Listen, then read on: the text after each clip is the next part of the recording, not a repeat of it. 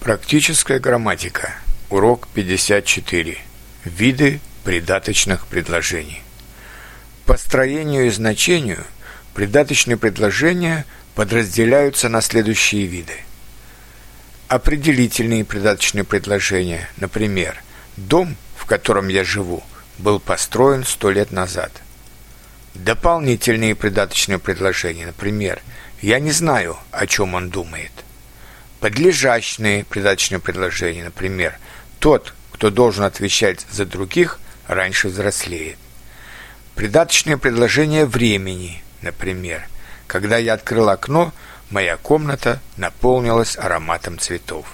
Придаточное предложение места, например, «Никогда не следует возвращаться туда, где ты был счастливым». Придаточное предложение причины, например, мы не пошли гулять, потому что начался дождь. Придаточное предложение следствия, которые являются зеркальным отражением придаточных предложений причины. Например, так как начался дождь, мы не пошли гулять.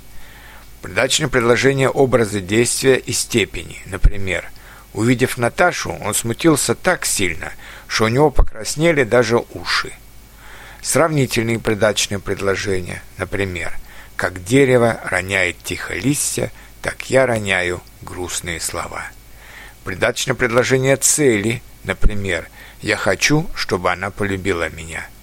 Придаточное предложение условия, например, «Если завтра не будет дождя, мы поедем за город».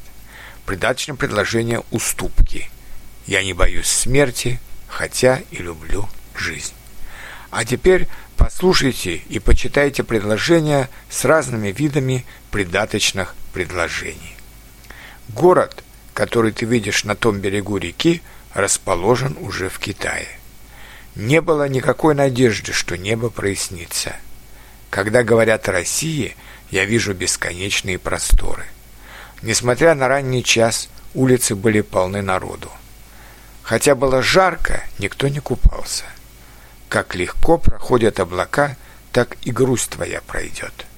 Я открыл форточку, потому что в комнате было душно. Мы работали, пока не наступил вечер. Если бы ты знала, как часто я думаю о тебе. Когда ты молодой, жизнь кажется бесконечной. Если учить каждый день пять новых русских слов, то через год вы будете знать уже 1825 слов.